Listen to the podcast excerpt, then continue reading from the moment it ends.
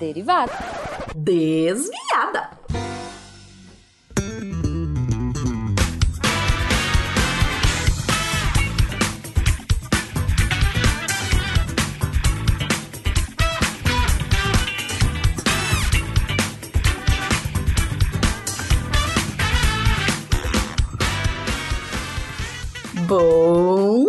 Pessoal!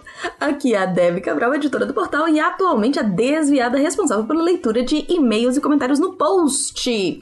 Joga e-mail pra cima! Xalala! A gente teve um e-mail do Luiz Souza. Assunto: artigos científicos e a venda de conhecimento. Bom dia, me chamo Luiz Souza, estudante de análise e desenvolvimento de sistema no IFSP, Campus São Paulo. Inclusive, fico muito feliz quando falam dos institutos federais no cast. Extremamente apaixonado por ciência e com pretensões de produzir ciência. Eu recentemente estava vendo um vídeo e, junto com um dos sidecasts sobre publicação científica, eu tive uma dúvida. Eu sou um grande defensor de que o conhecimento deve ser algo livre e de acesso gratuito, o que, por acaso, me faz admirar muito o open source. E, como meio de divulgação de conhecimento, existem várias revistas científicas. Revistas essas que têm como corpo avaliativo doutores e mestres, em sua maioria voluntários, ou seja, não recebem para fazer a revisão de, de, dos artigos. Bem, depois de todo esse processo, a publicação é feita e se torna disponível para aqueles que assinam revista, ou os pesquisadores podem optar por pagar valores absurdos para que ela seja uma publicação free, ou até a compra de um único artigo no fim de um único artigo. No fim, nenhum dos processos tiveram algum gasto na, com a revista, exceto a produção de revista física, o que hoje em dia é extremamente raro. Então, todo conhecimento feito por pesquisadores mal pagos com dinheiro da sociedade se torna lucro a quem nada gastou. Toda essa explicação foi apenas uma recapitulação do cast e do vídeo que eu vi com dados mais exemplificados. A minha dúvida é, por que isso ainda se mantém assim, tirando o prestígio das revistas? E qual a possibilidade real de fazermos uma revista científica digital gratuita para tornar esse conhecimento mais livre? Eu sei que existem repositórios, como dito no cast, legais e não legais, que fazem isso, mas eu gostaria de uma banca voltada a essa revista online gratuita. Bom, Luiz, é, tentando ser bem objetiva para responder sua pergunta, não sei, é, é, eu acho que isso se mantém assim por conta exatamente do prestígio das revistas. Eu não consigo tirar isso como opção para te responder. Porque no Brasil, por exemplo, que elas são open access, para você alcançar esse nível de, sei lá, Qualis A1, né? É, você tem que ter não sei quantas publicações, não sei quantas edições. Então, assim, eu acho que é uma mudança viável, mas a muito longo prazo. Então, eu não sei até que ponto um, isso seria enfim, possível, considerando que as pessoas precisam de publicações para poder, né, uh, terem no seu currículo e etc. A gente quer as coisas para ontem, a gente precisa das coisas para ontem. Mas, já que você tocou nesse assunto, eu queria trazer uma informação extra. Eu fiz um curso esses dias sobre publicação acadêmica e o, o palestrante falou de um uma sociedade ALCS, Authors License, blá blá blá Society, não me lembro agora. É, porque essas se você, você se inscreve nessa associação nessa sociedade e eles um, porque todos esses textos que você paga na verdade existem royalties para os pesquisadores. Só que poucas pessoas sabem disso. Então o que, que acontece? Você se inscreve nessa sociedade, eles resgatam esses royalties um, dos, dos, um, das publicações e depois eles te dão no final do ano uma graninha, que não vai ser muita coisa, mas ajuda. E é, ainda tem, como eles recolhem de todo mundo, ou sei lá, de várias pessoas, eu não sei agora dizer como é que funciona é, e tem gente que não não se inscreve ou não resgata, é, depois todos. Desculpa, tem gente que não resgata. É, quem não resgata. O dinheiro de quem não resgata, depois de um tempo, é também dividido entre os outros associados. Então, é, de alguma maneira, eu, porque eu acho que falta conhecimento das pessoas sobre isso. Eu, pelo menos, nunca tinha ouvido falar. E então, uh, os, os produtores de conhecimento também podem receber um dinheiro quando eles publicam nessas revistas pagas.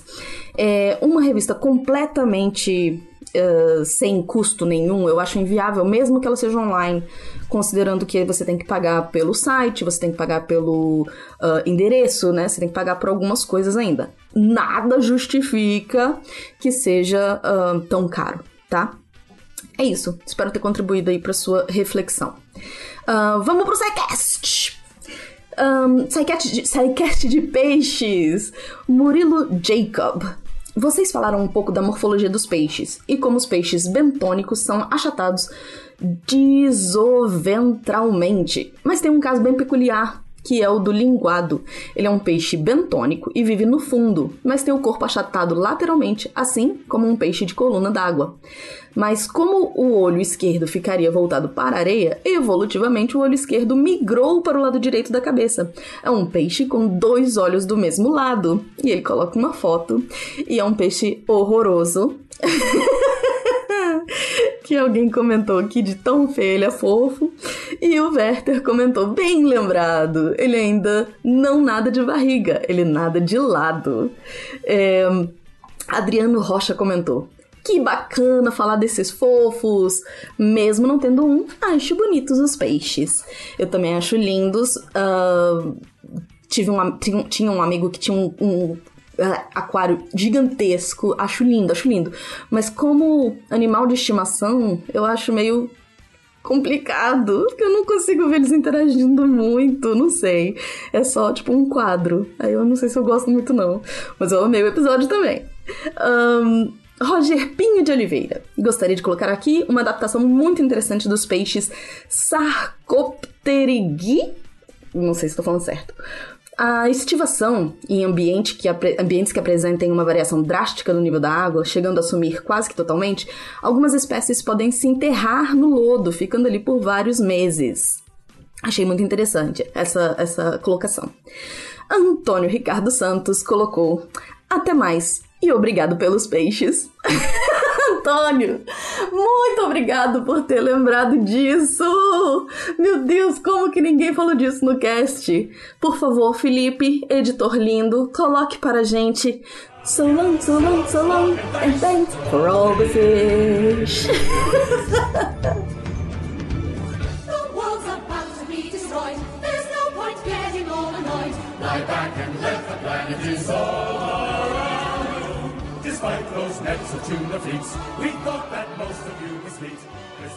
Bom, vamos para o SciCast 408, painéis solares.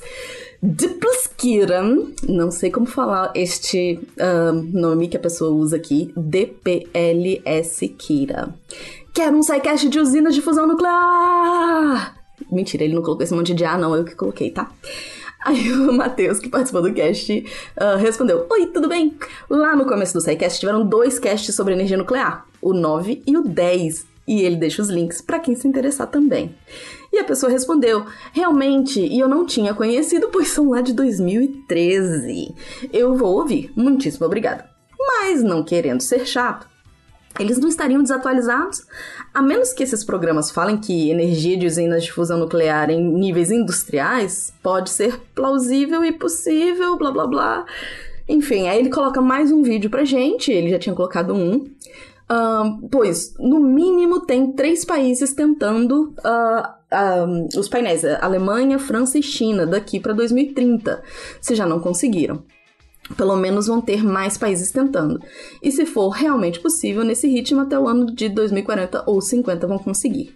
E se conseguirmos, você sabe, a energia é praticamente infinita, barata e limpa. E ainda mais, é a mesma época da quarta revolução industrial que vocês fizeram um cast excelentíssimo sobre. Obrigado e bye! Uh, o Matheus respondeu de novo: Adorei o vídeo. E sim, você tem toda razão. Muita coisa deve ter mudado, sido descoberta. Vou conversar com o pessoal para sugerir uma atualização sobre o tema. Então, muito bom. Muito obrigado, Diplisqueira. Diplisqueira pela ideia e Matheus já tá passando a ideia adiante, então uh, me isemi de fazer isso. Uh, Diego de Souza. Ah, me senti muito representado como engenheiro de materiais. Falar de monocristais e tudo mais me deixa muito entusiasmado. Poderiam fazer um app com relação a ligas metálicas ou cerâmicas, passando das básicas às avançadas? Alex Martins. Caramba, vocês combinaram, é? O Pedro do canal Ciência Todo Dia postou um vídeo falando muita coisa que também foi falada nesse episódio. É, parece combinado, né? Como eu costumo dizer, as ideias estão no chão. Eu não, né? Um famoso poeta, uh, que agora eu não vou lembrar de quem que é, essa do Paralamas do Sucesso, é, que fala: as ideias estão no chão, você tropeça e acha a solução. As ideias estão aí, tá todo mundo tropeçando nelas e pegando elas ao mesmo tempo.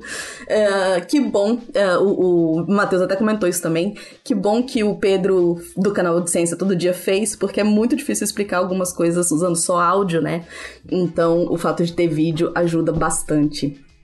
É, só voltando no comentário da, da, sugestão do Diego sobre relações de liga liga, ligas metálicas ou cerâmicas, a gente tem um especialista na área nos nossos redator, entre os nossos redatores. Ele já escreveu, inclusive, alguns textos a respeito disso. Então, acho super viável a gente fazer um cast sobre esse tema. Vou passar a ideia adiante. Vamos para Contrafactual! Contrafactual 173. E se as IAs fossem autorizadas a atender pacientes a partir de hoje? A gente ficou um tempão aí sem um, nenhum comentário nos contrafactuais, contrafactual estava sem aparecer e tal. E a gente agora tem um texto gigante comentando sobre as IAs atendendo pacientes. E eu confesso, eu gostei tanto do texto da pessoa do Eduardo Azevedo, que eu convidei ele para virar redator. Vamos ver qual vai ser a resposta. E eu vou ler para vocês o texto todo, porque achei muito interessante. Acho que é uma é quase um outro um outro contrafactual. Mentira, contrafactual não, mas é, é quase um cast. Vamos lá.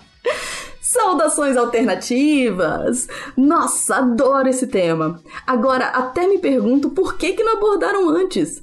Bem, Hoje eu sou médico ortopedista, mas já trabalhei como médico de família e também na emergência. Então, sempre me perguntei sobre essa ideia de triagem e da automatização do atendimento em saúde e até mesmo na execução das cirurgias. Gostaria de deixar bem claro que julgo ser possível que qualquer trabalho-função pode sim ser executado por uma máquina barra IA. Aliás, lembro que isso das máquinas realizarem todas as tarefas foi uma, um breve comentário da Jujuba em um cast sobre como seria distribuída a renda quando ocorresse. Quando e não se. Feita essa breve introdução, vamos ao assunto em si e se as IAs fizessem um atendimento na saúde. Aí ele dividiu por tópicos: barganha barra cultura. Acho que inicialmente temos o fato cultural e social para lidarmos. Vou usar uns exemplos mais práticos para entenderem. Quem frequenta locais como shoppings com alto atendimento de estacionamento já observou que quando há máquinas e o atendente, geralmente a fila do atendente é mais lenta, quando não maior. Isso se deve ao fato de que as pessoas estão ali para interagirem, nem sempre de forma saudável. Elas querem barganhar, entre aspas, é como eu costumo chamar isso, alguma migalha. Querem questionar o tempo, o valor, a forma de pagamento, etc. Enfim, elas sabem qual será a resposta e o resultado. Sim, sabem sim. No entanto, estão ali tentando barganhar alguma migalha para se sentirem com a razão, seja lá do que. Elas sabem que teriam economizado tempo no autoatendimento, mas foram ali para simplesmente reclamarem de algo que sequer tem nexo com o estacionamento. Às vezes estão irritadas e querem desabafar, eh, descontando no atendente. Pobres atendentes. Quem gosta de filmes já viu essa cena em Elysium, quando Max, Matt Damon, vai ser atendido pela IA, aqui representada por um robô medonho, e ela é estritamente objetiva, dando a ele um resultado que ele não pode contestar, pois ela não é programada para isso. Aí ele coloca um link para a gente ver. Dito isso, sobre a barreira da barganha, precisamos desenvolver IAs inicialmente com essa programação. Isso é algo que julgo ser, de certo, muito custoso, pois acabaria atrasando o desenvolvimento como um todo. Realmente, acho que a equipe de saúde, seja ela de um hospital, clínica ou mesmo de um bloco cirúrgico, se beneficiaria dos usos de IAs, pois poupa tempo e dá um ganho no conhecimento. No entanto, já utilizamos dessa IA nos hospitais. Ela se chama triagem, mas não funciona. Motivo: cultura. Muitas vezes, durante a triagem, o enfermeiro ou a enfermeira avalia que aquele atendimento não deveria ser realizado no âmbito da emergência e urgência. No entanto, o paciente não aceita e insiste na avaliação médica. O médico ou a médica faz a mesma avaliação em conclusão. Daí o paciente fica irritado, fala abominações e sai com o resultado que teria três horas antes, pois foi classificado como baixo risco, tendo sido jogado na, no final da fila de atendimento, já que a equipe estava com situações mais urgentes. Só que essa pessoa se deu conta de que estava errada, mas quis mesmo assim ficar ali esperando horas para descarregar no médico algo que ele não tem controle. Entendem como o ser humano é complicado? Vejo que as IAs terão que ser criadas tipo um Deep Blue, entre aspas. Sim, aquele que desbancou o Kasparov. Uh, lembram que o Deep passou a vencer depois que colocaram um modo mais, aspas, humano nele? Sim. Ele atrasava jogadas, usava de táticas não só matemáticas, apenas para desequilibrar psicologicamente o Kasparov. Quem trabalha na área de saúde com certeza já percebeu isso. Quando você atende uma pessoa, sendo bem objetivo, indo estritamente na questão da doença, sem aquelas conversinhas secundárias, sem muitas perguntas, sem deixar a pessoa falar muito, além da, muito além da doença, ela acaba não gostando, mesmo você sendo resolutivo. Já, se você fizer, além do atendimento voltado para a doença, umas firulas, conversas paralelas, mostrar foto da família, dos pets, etc., é capaz do paciente sair dali te carregando, mesmo você não tendo boa resolutividade. Isso até é comentado no cast de homeopatia, mas acho que isso é cultural. No entanto, isso também pode ser aprendido, pois um dos recém-formados não tem essa mesma percepção de um veterano, o que nos leva a outra questão. Tópico Experiências das IAs. Quando optamos por um serviço qualquer, escolhemos aquele que tem o melhor resultado, e isso se reflete na experiência. Alguém já se perguntou como chegamos a essa, aspas, experiência? Basicamente, vejo isso como uma equação de tempo, eventos favoráveis e eventos desfavoráveis, avaliação do que deu certo, x, errado, y e atualização. Dessa forma, concordo quando dizem que inicialmente a IA será uma assistente, mas pasmem, isso já acontece. Apenas não está devidamente integrado. Hoje em dia, existem vários programas para atendimento que já são bem práticos e objetivos, auxiliando a equipe de saúde em suas tarefas. Existem prontuários que são bem organizados, que já são capazes de gerar dados para pesquisas quase que instantaneamente. Um prontuário desse tipo facilmente poderia auxiliar no diagnóstico e tratamento, basta organizar. Mas como se daria isso? A meu ver, a inteligência artificial inicialmente seria mais uma ferramenta para o auxílio da captação de dados, depois passaria no auxílio diagnóstico, como um exame mesmo. Então passaríamos por uma fase na qual haveria a implementação dessas ferramentas, nas quais os operadores de saúde ofereceriam ou não. Aqui já começaria o que se tornará o embate futuro. O paciente poderia dispor dessa ferramenta, pagará mais ou o convênio cobriria. No Brasil, acho que o SUS teria uma ferramenta própria, que inicialmente seria acanhada, mas com o passar do tempo e as políticas corretas, seria uma verdadeira mina de ouro para o sistema, o qual, num futuro muito, não muito distante, caso fosse bem explorado, seria uma IA alugada para as operadoras de saúde no mundo inteiro, devido à sua robustez, é, rendendo royalties uh, muito mais rentáveis que até mesmo o petróleo. Caberia aqui até uma, um outro contrafactual sobre esse tópico. Essas IAs de auxílio diagnóstico inicialmente seriam setorizadas por especialidades semelhantes. Por exemplo, uma IA para auxiliar um pneumologista também serviria a um cardiologista e a um otorrino, vias aéreas e tórax. Uma IA que auxilie um oftalmologista também auxiliaria uma, um neurologista. Com a evolução do armazenamento e da capacidade de processamento, os desenvolvedores, agora estamos falando de big players, iriam alçar voos ainda maiores, oferecendo esses serviços com uma integração entre áreas de forma cada vez mais rápida e cada vez mais dados seriam coletados. Mas vejam que isso se daria apenas com essas ferramentas de auxílio diagnóstico. Estamos ainda na fase em que é oferecido a você uma IA diagnóstica barra tratamento. Estamos aqui em uma fase é, na qual não basta você ser médico especializado, não. Você também deve estar apto a trabalhar com essas ferramentas, alimentá-las e desenvolvê-las de tal forma que seu trabalho tenha uma melhor efetividade. Nessa fase, ainda é necessário um operador. É mais ou menos o que vemos hoje nas especialidades de radiologia e patologia estão fadadas à automatização. Como todo tipo de trabalho, não pense você que sua atividade não pode ser substituída. Apenas não existe uma pessoa que se deu ao trabalho de dissecá-la e transformá-la em códigos matemáticos. A sua hora vai chegar. Visto que hoje já existem IAs que identificam imagens muito melhor do que nós humanos, visto isso, né? Tem um spin de notícias lá no início do Ronaldo uh, que já fala sobre isso, o spin 26. Eles são com certeza os primeiros a utilizar essas ferramentas. Sim, eu acredito que já tem gente por aí utilizando isso, só não quer falar, seria um desperdício de tecnologia. O interessante seria justamente quando alguém conseguisse fazer uma IA geral que pudesse ser aplicada a uma IA de assistência à saúde. Nessa hora, veríamos um desenvolvimento dessas ferramentas jamais imaginado. Claro que os problemas viriam juntos, mas não quero falar sobre problemas ainda.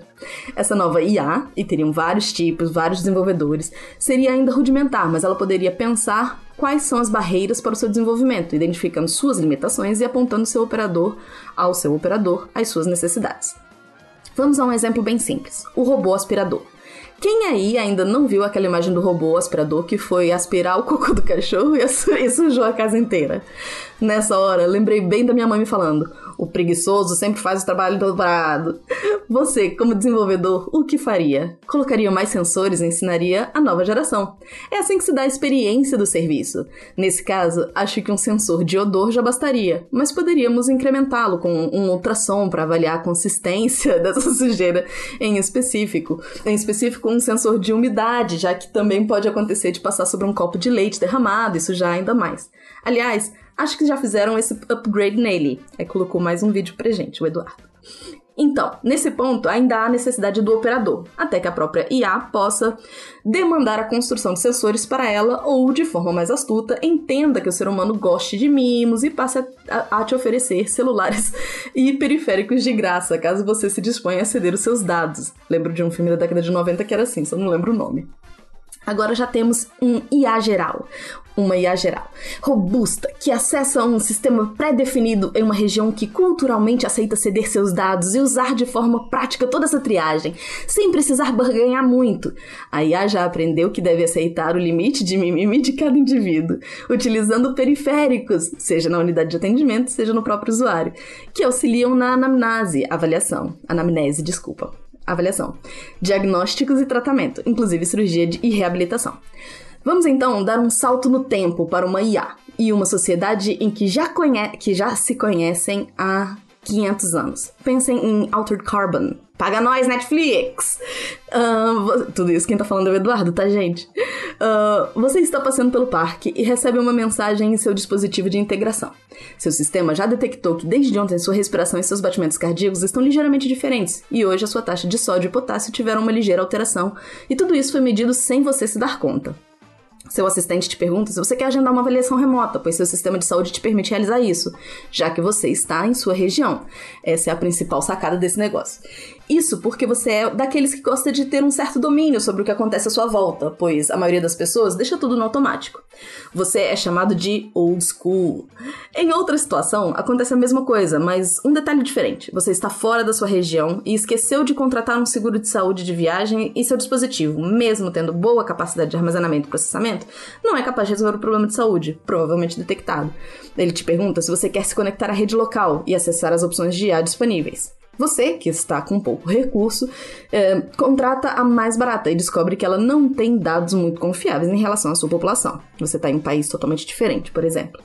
Mas resolve encarar a probabilidade e realiza o tratamento oferecido. Por sorte, tudo sai bem, pois era só um mal-estar intestinal. Imaginemos uma situação mais brevemente.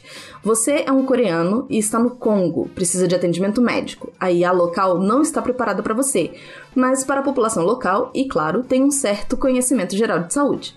Você que tem uma cobertura ampla de seguro de saúde viagem, não é a primeira vez que te acontece isso, solicita o acesso à sua IA de origem, resolvido o problema, sem mais percalços. Obviamente, como podem perceber, as pessoas procurarão atendimento em locais de saúde apenas quando precisarem de algum, uh, algum procedimento mais invasivo. Claro, isso em um mundo utópico em que as pessoas têm uma renda universal considerável, já que não existe mais tantos trabalhos para os seres humanos. São situações simples que podem ocorrer, uh, isso a gente imaginando um pouco apenas. Ao meu ver, será bem um misto de Altered Carbon e Elysium. Os mais abastados terão acesso ao sistema de IAs e os desprovidos serão atendidos por seres humanos, que são limitados pelo tempo e pela capacidade de aprendizado, mesmo que se, consider mesmo que se considerarmos incrementos neurais. Claro que vejo que inicialmente todos, todos teríamos acesso a essas e acesso a essas IAs, mas acho que acabaria sendo dessa última forma. Conforme se vê o resultado assombroso das IAs, as pessoas irão preferi-las e aí se dará essa dicotomia. Como disse, Países que conseguirem ter uma boa prática pública na área de saúde poderão se beneficiar com um sistema universal para suas populações e, consequentemente, ganhariam com isso, vendendo royalties desses dados. Imaginem um SUS ou um NHS da Inglaterra. Como eles poderiam produzir estudos científicos? Como eles poderiam fazer uma saúde preventiva, economizando no orçamento e trazendo retornos em todas as áreas? Ruim mesmo é quando a IA percebe que o problema é o ser humano em si. Bem, acho que me empolguei com o tema. Ainda tem muita ideia aqui, mas acho que já é um ponto inicial para debatermos. Espero que não tenham ficado desanimado com os possíveis desfechos. Só mais um comentário. Quando tivermos uma IA que possa substituir o professor, desde as tias da creche ao pós-doc, aí sim teremos conseguido substituir integralmente o ser humano em suas funções. Abraços a todos. Gente, Fala aí, fala aí que não foi um spin de notícia maravilhoso, um contrafactual sozinho. O Eduardo é incrível! O Eduardo é incrível! O jeito que ele escreve, super divertido. Ele precisa vir ser redator com a gente. Vamos colocar aí uma hashtag Vem Eduardo. Hashtag Vem Eduardo. Chega aqui, chega em mim. é isso, gente. Acabamos mais uma leitura de. Oh, é, não, acabamos mesmo. Acabamos mais uma leitura dos posts e entre em contato com a gente no contato arroba Aqui é a Debbie Cabral e até a próxima!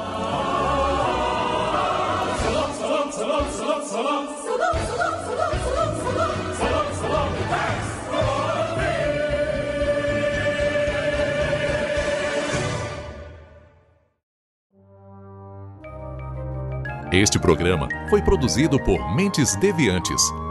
deviante.com.br.